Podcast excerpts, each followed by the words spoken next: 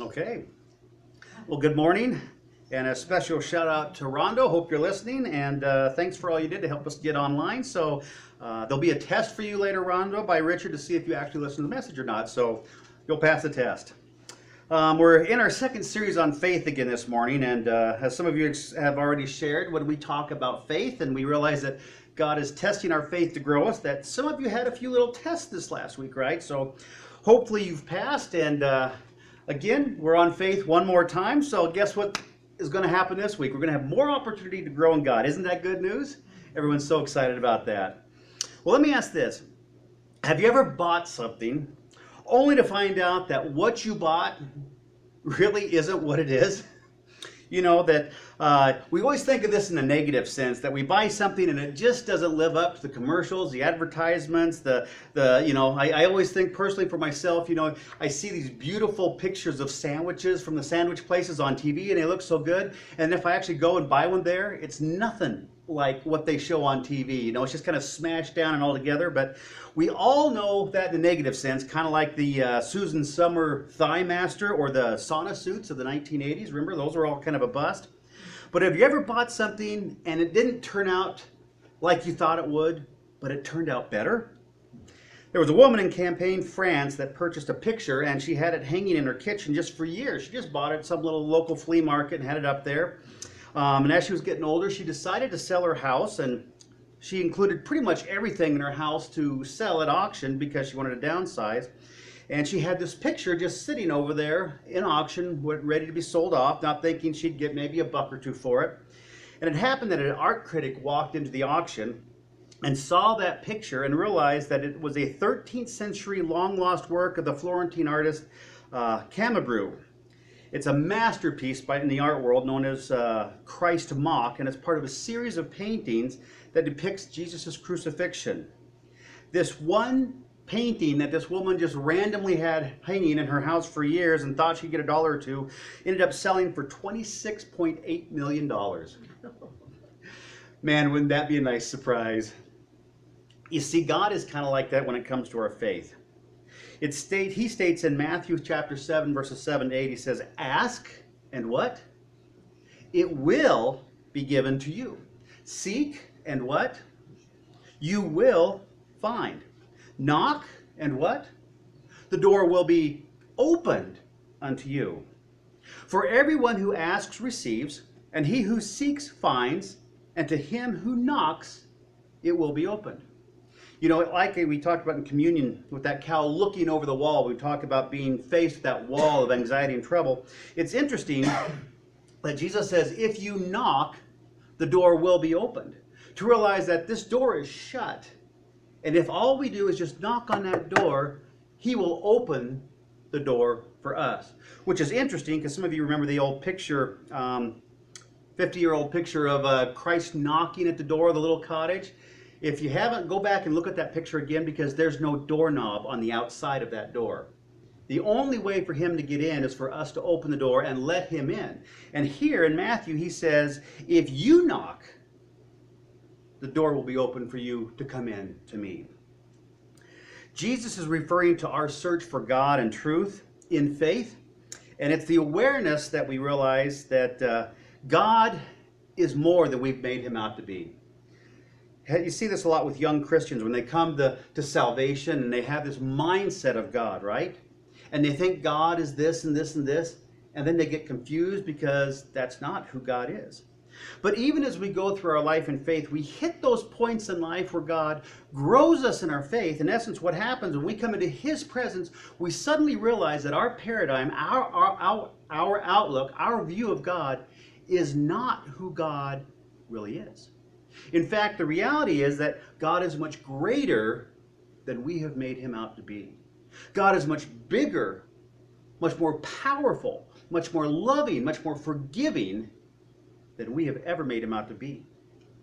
And so, as we knock and seek and find God, when we come into his presence and realize who he is in this aspect of faith, what we're challenged to do is to change our paradigm, our picture, our view of who God is, and in faith to accept Him for who He really is. As we come here, we talk about this and the testing of our faith with God. Last week we looked at the testing of our faith, although we don't like to talk about that. We don't like that to happen. That, as we looked at last week, the testing of our faith really is a good thing if, if conditionally we do what? We press into God, we obey, and we do things God's way. But on the other hand, because that if is a conditional statement, right? It's it's inferring there's a choice. When God tests us, if we continue to choose to do it our own way, well, it can be crushing, can't it? It can be crushing in this downward spiral because when we don't follow God, we don't align up with His long term plan, and we're just left aside by ourselves. We need to come to terms in this issue of faith that when God tests us, it's a good thing. It's to grow us in maturity, to grow us in our understanding of Him, and to grow us to be able to overcome anything that God wants to change us into someone eternal and not someone temporal. Isn't that really what happens in faith? As God is growing us, He is creating us for an eternal future, not a temporal future. The here and now. We talked about last week about uh, um, the fact that this life, whole life, may just be a short term test to prepare us in faith for heaven, right? To trust in God, to follow God, to obey God. This is just a simple time to grow us, like you talked about in school, to that next grade, that next level. But we have to get through this one first. Now, with this life transforming aspect of following God in faith, we have that choice. We can accept it and follow in faith, or we can what? Reject it and rebel against it and go against the other other go against God and not follow him. And we need to realize that if we don't follow God, if we don't obey God, that is literally rejecting him, right? It's not just a casual thing of, well, I'll follow God here, here, and here, but not here. When we don't follow God, we're literally rejecting him and saying that, God, um, I know you're God, but you really don't know how to handle this situation. I know more than you do. Isn't that literally what we're saying when we do that? We take that point and we say, God, hold on for a minute. I got this on my terms. In other words, what we really do in that moment is we, in essence, make ourselves God in the big picture. Does that make sense? That when we tell God, no, I'm not going to follow you, I'm going to do it my way, in essence, what we're telling God is He is not good enough, smart enough, great enough, powerful enough to follow Him, but somehow we are because we know a better way that, when you put it in that way, is really a scary thought, isn't it? To realize that God says, You will have no idols before me because I am a jealous God. And when we don't do things God's way, we're putting ourselves in that position of being that idol. And God doesn't like anyone in his place. So we want to talk about growing in faith because that's the whole point. Because growing in faith is good, following God in obedience is good, and we want to be in that good place. God tests us to grow us. And again, although that may seem scary, it's a good thing. Not always easy, but good. When it comes to us, we talk about plants. We want plants to grow, right? Christy and I have a garden. We don't like it when the things we plant don't grow. We like it when they grow. Why? So we have the beauty of food and the flowers that are out there. We want our intelligence to grow, right? Anybody in a room want to get stupider every day? Some it just happens. It just happens, yeah. Well, as you get older, it does happen, but you know, we don't sit there and say, gee, man, I hope tomorrow I'm going to be stupider than I am today. We want to grow in our intelligence so that we have wisdom, we have discernment, we have understanding. We all can relate with this one. We want our savings, our finances to what? Grow and increase, right? So we have money so we can do the things we hope to enjoy. We, you know, anybody again want to stand up and say, hey, I just hope I have less money tomorrow than I do today? No, we don't want that. We want to have more. We get those. We want to have those promotions. We want to have that bank account grow. Uh, we want our possessions to increase in value. So we have equity, right? People buy a house. They don't want to lose that value. They want it to grow in value so they have equity later on. We want our family to grow so that we have more to be in fellowship with. Fact is, all of us really want things to grow into what? More, right? Whether it's food, finances, family, intelligence. We want things to grow, and that's exactly what God wants us to do when it comes to our faith in Him. He wants us to grow in that faith. But the challenge is, in growing in faith, is really us. Remember the old comic strip Pogo? The little, the little kind of bear-looking thing. He said uh, he made this statement that actually came out of the 1800s. He said this many years ago in one of the comic strips. He said, "We have met the enemy, and the enemy is us." we are our own worst person when it comes to growing in faith because again what we have to do to grow in faith is we have to surrender and come under god's authority which nowadays coming under authority if you've watched the news lately people don't want to be under authority they want to be their own authority so this is a submission issue of doing things another person's way specifically doing things god's way the amazing thing is that when we do it and we press into faith and see the test that God has given us as a good thing, and we press into Him and we obey Him, good things happen because we're in God's will. Now, initially, it's a little difficult. Why? Because trusting God in real faith is somewhat foreign to us. Even for people who have been Christian for a long time, we come into a situation and we tend to fall back on our own wisdom, right? Or someone's suggestion. Trusting God is a step at a time to grow in faith. Now, the two biggest hurdles to grow in faith are this starting and continuing. Pretty simple, isn't it? But those are really the biggest hurdles. Starting to grow and trust God in faith, and then continuing that on a regular basis. But what we do, what we see when we start to grow in faith, and then we continue to grow in faith, and just a little thing and a little thing and a little thing day on day on, we are rewarded by God's amazing love. We look back at last week that when we follow God in His faith, He makes us complete, perfect, and lacking in nothing, as the book of James says. That's a good outcome, isn't it? When we do things God's way, we realize this that goodness and relief and contentment doesn't come from a pill, doesn't come from a bottle, doesn't come from a bailout, a subsidy. It just comes from doing the will of God and not just hearing the words of God.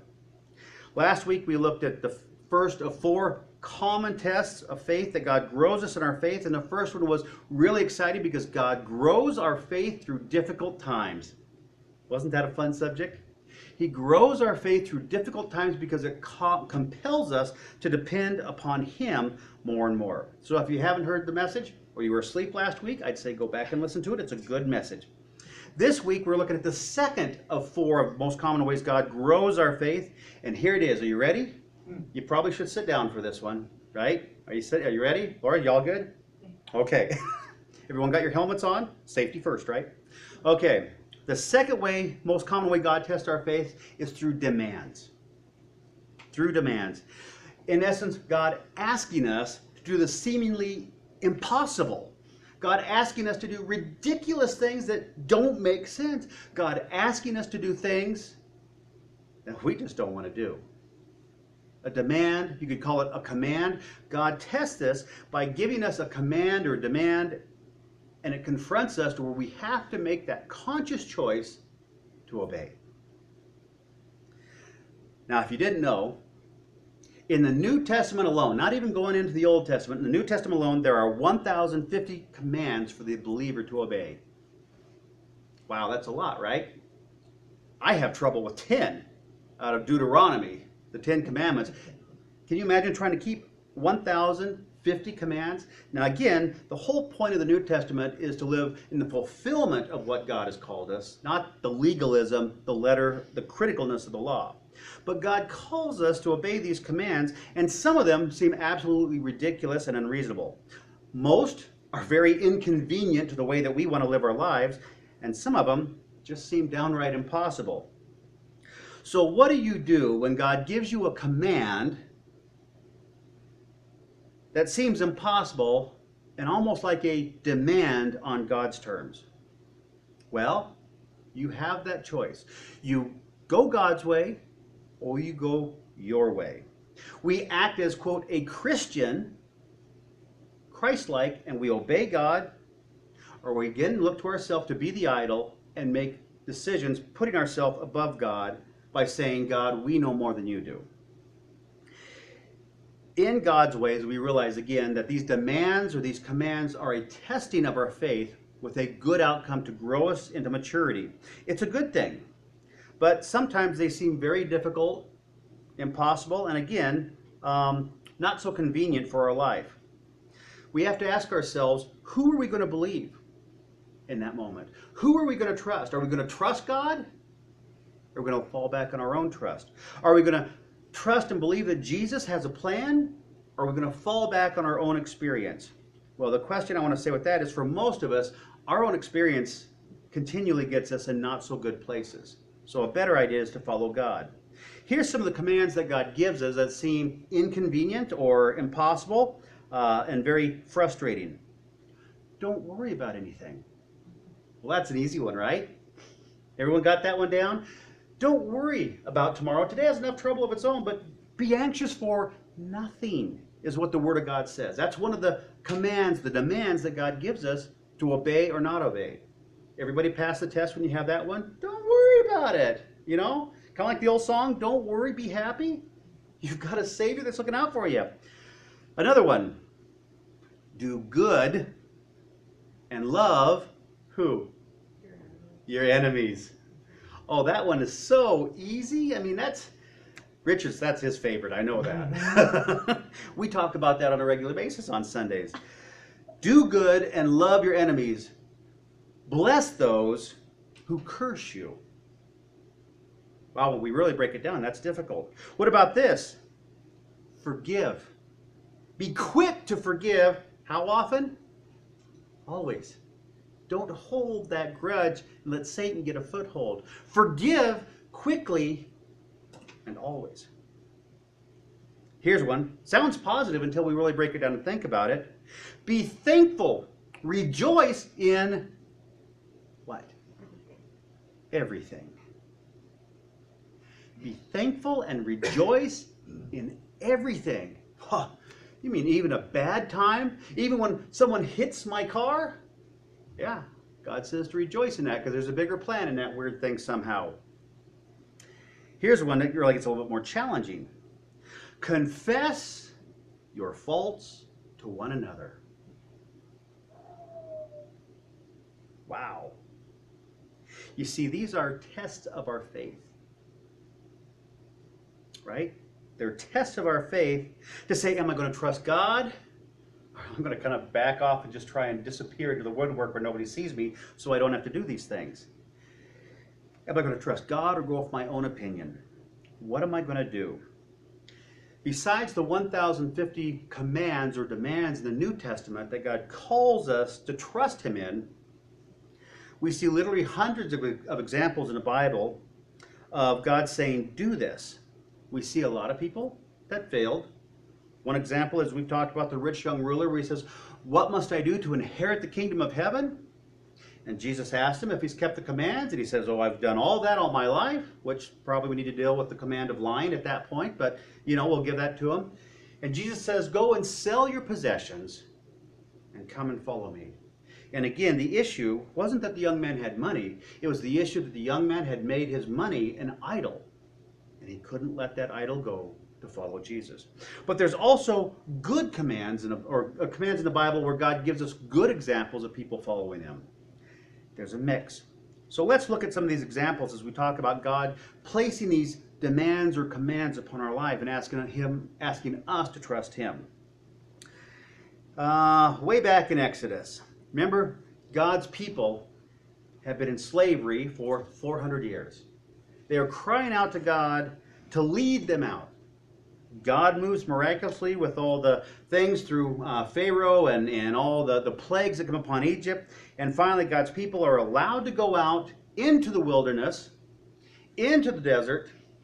People are just giving them wealth just to get them out because they're tired of the plagues. They don't want them anymore. So God leads his people out into freedom. When they get out there, God commands them that he's going to give them this flaky little food that will be on the ground to collect in the morning called manna. Remember that story? And his call is, his command is, his demand is, you go out in the morning as the sun first comes up, you collect the manna. How much? just enough for today, except for the Sabbath. Then you collect for two days, but just enough for today. And then I'm going to have the sun melt the manna. It will go away, but you'll be provided for today. We read in Exodus 16, chapter 4. The people are to go out each day and gather enough manna for that day. In that way, I will test them. Whoa, do you see what God's doing with these people? He's testing them. And how often is He testing them? Six days a week, actually seven, because people were probably out trying to look for manna on the Sabbath. He's testing them daily, seven days a week. For as we know, how long did they wander around in the desert? 40 years. He says, In that way I will test them to see whether they will follow my instructions. Now, there's all kinds of reasons why, for the people, this command of God didn't make sense. Let's put ourselves in their place for a little bit. We were in Egypt and we were in slavery, but we had a loaf of bread or we had a little fish or we had something to drink. May not have been much, but we had something. Now we're in the desert.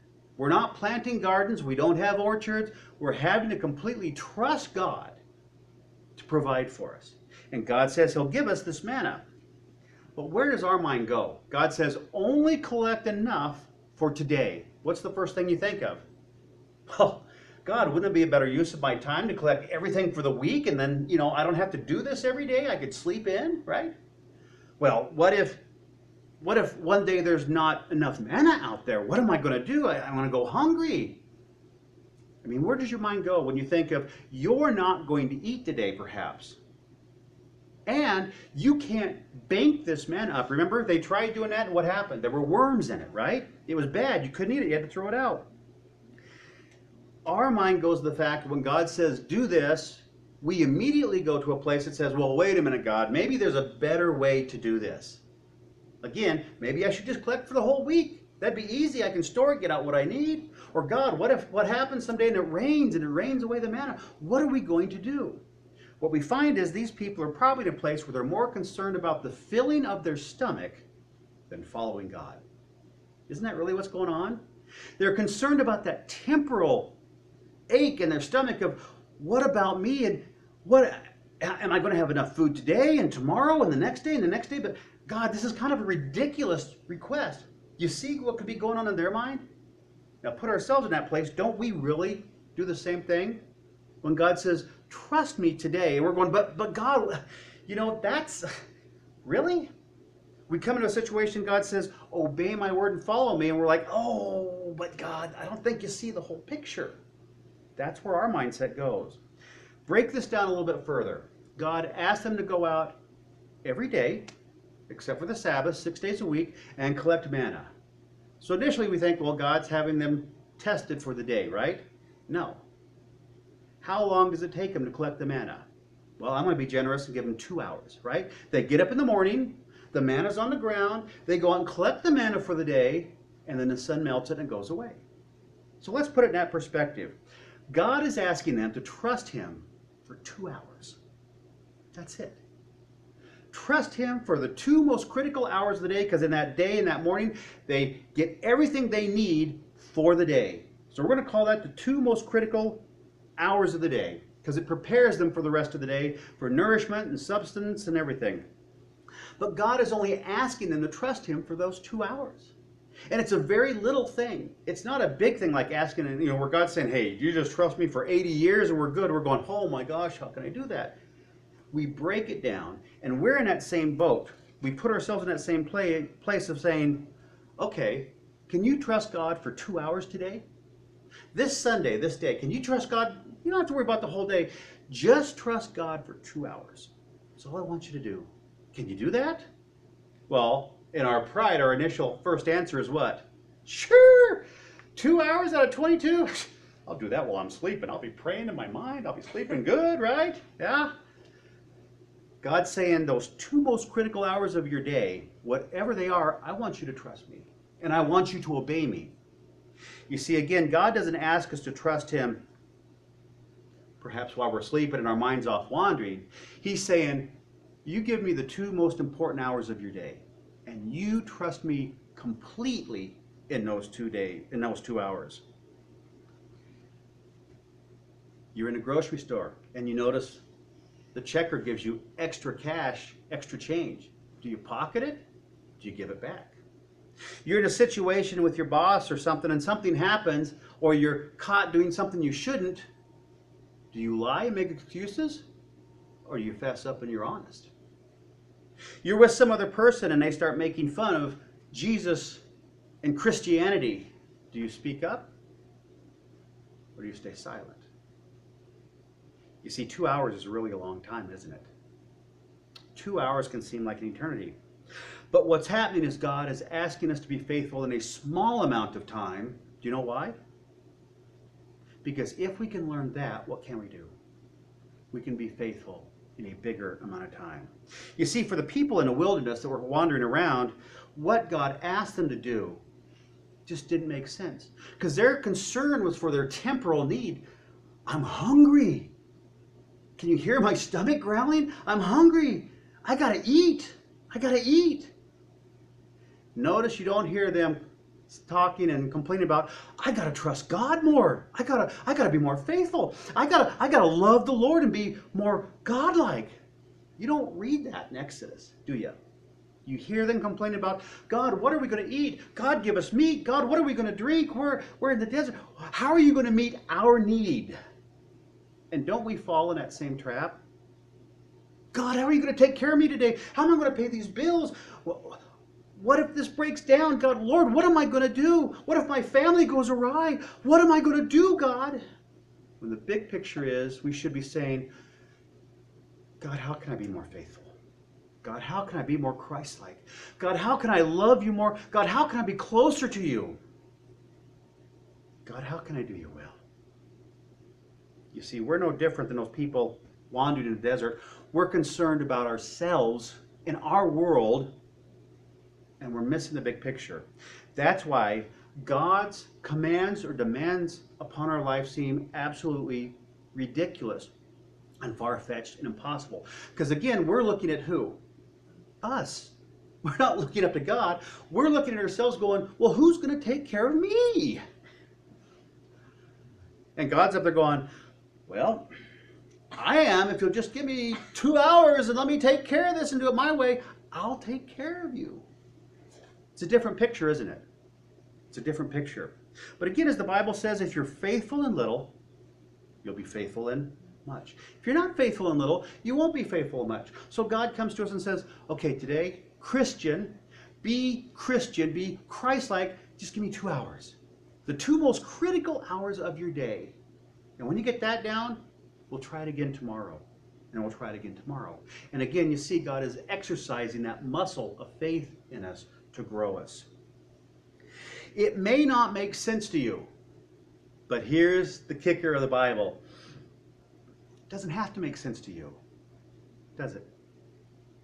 Because that's fitting God into our paradigm, our understanding. That we say, God, I need to understand it before I do it. That's worldly logic. That's not faith. God says faith is believing, not seeing.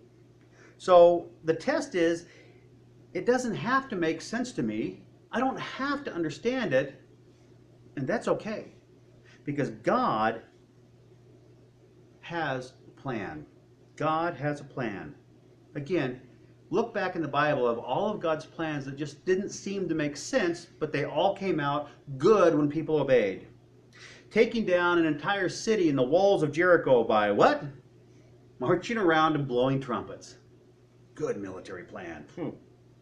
Having a teenager take on a giant named Goliath instead of having the whole army attack him. Having a Savior born in a barn in a world that hated him before he came. Having a single prophet of God taking on 400 cult prophets in a test to the death.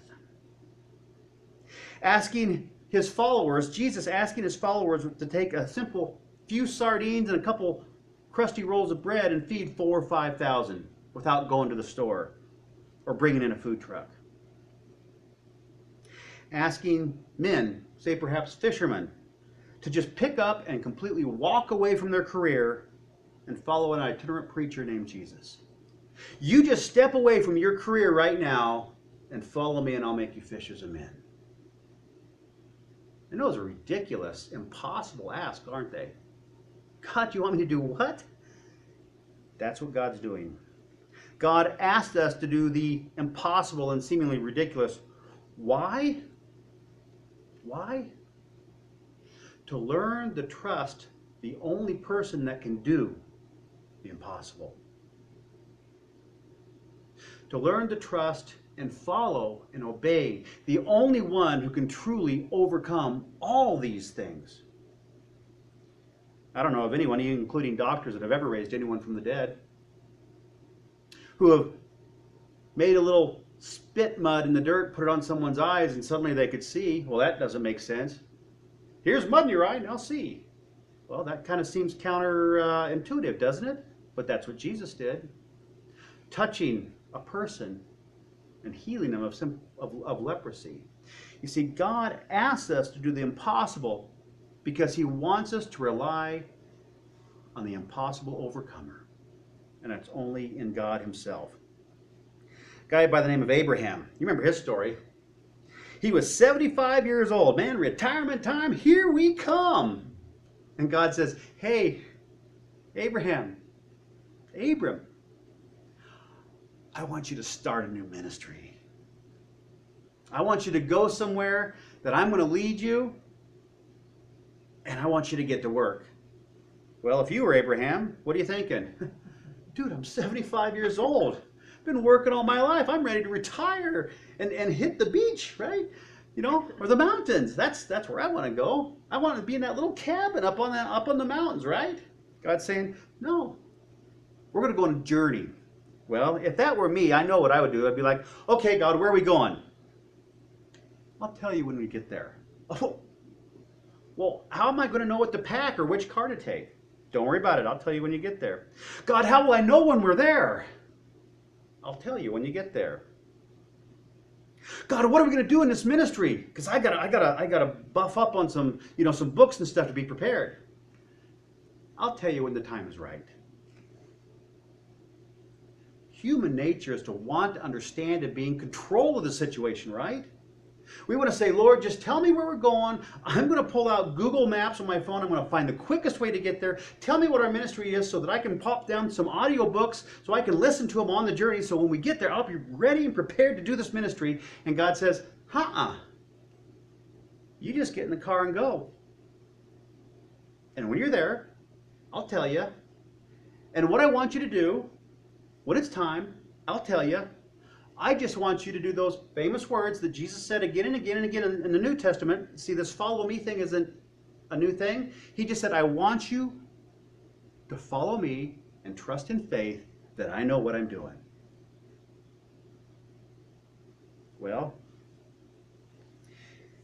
Abraham was a better man than me. Because Abraham, it says in Hebrews 11 8, by faith, Abraham obeyed and went by faith. Faith in the God that can do the impossible. You see, in our minds, when God asks us, gives us a demand or a command, in our minds, that's often a risk. Faith is risky in our minds, isn't it? to do the will of God, to obey what God asks us to do, and it seems impossible or absolutely ridiculous. God, you're going to help me take down and overcome a city by marching around it and tooting my horn? God, that's a little cray cray, right? To us, faith is a risk. But you know, it's never a risk to God. Never. It's never a risk to God because He already knows what is lined out and what he's going to do. We think of Noah. We've gone over that story many times. Noah's in the desert, hasn't rained for years, and God says, I don't want you just to build a little boat. I want you to build a cruise ship, an ark, a big cruise ship, just you and your family. Really? God, I don't know if you've noticed, but it hasn't rained here for a long time, and you know, building something that big with just me and my son, that's going to take a lot of time. God says, Yeah, I know. We'll do it day by day. I'll provide. It'll all be taken care of. Really? Wow. What would you do if God asked you to build a cruise ship in the desert? Well, be a test of faith. But the Bible tells us this by faith, Noah built an ark. And we know the end of the story, don't we? God had a long term plan. God was never caught off guard or surprised by what was going to happen because he knew it was part of his divine will. You see, God tests our faith. He does it through difficulties, as we talked about last week, because we have to press into Him and follow His way. And He does it by demands because He is the only one that can do the impossible. These demands in our life, He gives them to us to grow us in our faith. I don't need to understand it. I don't need it to make sense to me. I don't need to agree with it per se. I just need to trust and follow Him in faith. So, last week we looked at faith comes through difficulties, and part of that, the lesson we need to learn was we need to learn to rejoice at all times. Not be down, not be negative, but to learn to rejoice in all times because we know God is growing us. This week we look at God tests us through demands. What's the lesson we need to learn today? I need to learn to obey. There's one more word at the end of the sentence. I need to learn to obey Always. always or immediately, right now. If God calls me to do something, I need to obey. So, where do you stand today? Or for our group right now, where do you sit? What's God saying to you? You see, this is week two of God growing us in our faith. And in good Christian theology, there's always an application, isn't there? A doing, not just a hearing. So God may ask you this week, every day, He may say, Give me your two most critical hours of the day. Give me those two. Well, I'll take care of the rest of the day. All the other 22 hours, I just want two hours of your day. But I want the two most critical hours of your day to follow me, to trust me, to love your enemy, to be honest, to be rejoiceful always, to obey, to be truthful. I just want the two most important hours of your day today. And then tomorrow I want just the two most important hours of that day, and I'll take care of the rest. So, what you going to do? God calls us to live by faith. And He's growing us. We realize it's a good thing, it's a great thing, it's a wonderful thing. But we have to do it whose way? God's way, Yahweh. We have to do it God's way. So, this week, my encouragement and my prayer for you and for myself is that tomorrow, when tomorrow comes, God's got you thinking. What are the two most critical hours of your day tomorrow? And how are you going to trust and obey God in those two hours? Because God will take care of the rest. He just wants you to trust Him like those, like His people wandering in the desert, collecting manna daily to learn to trust God. To learn to trust God. So give Him those two hours this week, this day. Maybe your two hours are just today, still yet to come. But give God those two hours and let Him grow you. Because what God does in this is as you see that God honors your faithfulness and He blesses you, and He takes care of you, and He provides for you, what does that do tomorrow when it comes to the testing of your faith? It gives you hope and encouragement that God came through today. So chances are, if I trust God tomorrow, what's He going to do? He's going to come through again. And on that third day, well, God's taken care of me and honored His word two days in a row. So on the third day, I have more confidence that God's going to what? Take care of me that day too. God is slowly building us from little to big in this issue of faith. So trust God. Give Him those two critical hours and let Him take care of the rest. Amen? Let's pray. Father, we know that uh, we are personally challenged by uh, how you call us to grow in faith, Lord, just simply because uh, it takes us out of control. It, it takes us out of our understanding and it, it it moves us into an area of trust and faith in you. God, we have such a desire to, to control the things around us, um, to do it our way. We don't want in our worldliness to be inconvenienced or challenged or to uh, just have to move forward into something that just doesn't make sense to us, but often that's where you call us. But you also, as we do it your way and surrender to you, you always provide for us and lead us and bless us. So, Lord, I pray for those who hear this message today that in the week to come, as we apply your word to our lives, that we would give you that most critical part of our day and trust you completely and grow in faith in you as we see you again and again and again overcome, do the impossible, provide for us, and continue to bless us. As we grow in our faith, Lord, we pray that you would be glorified. In Jesus' name, amen.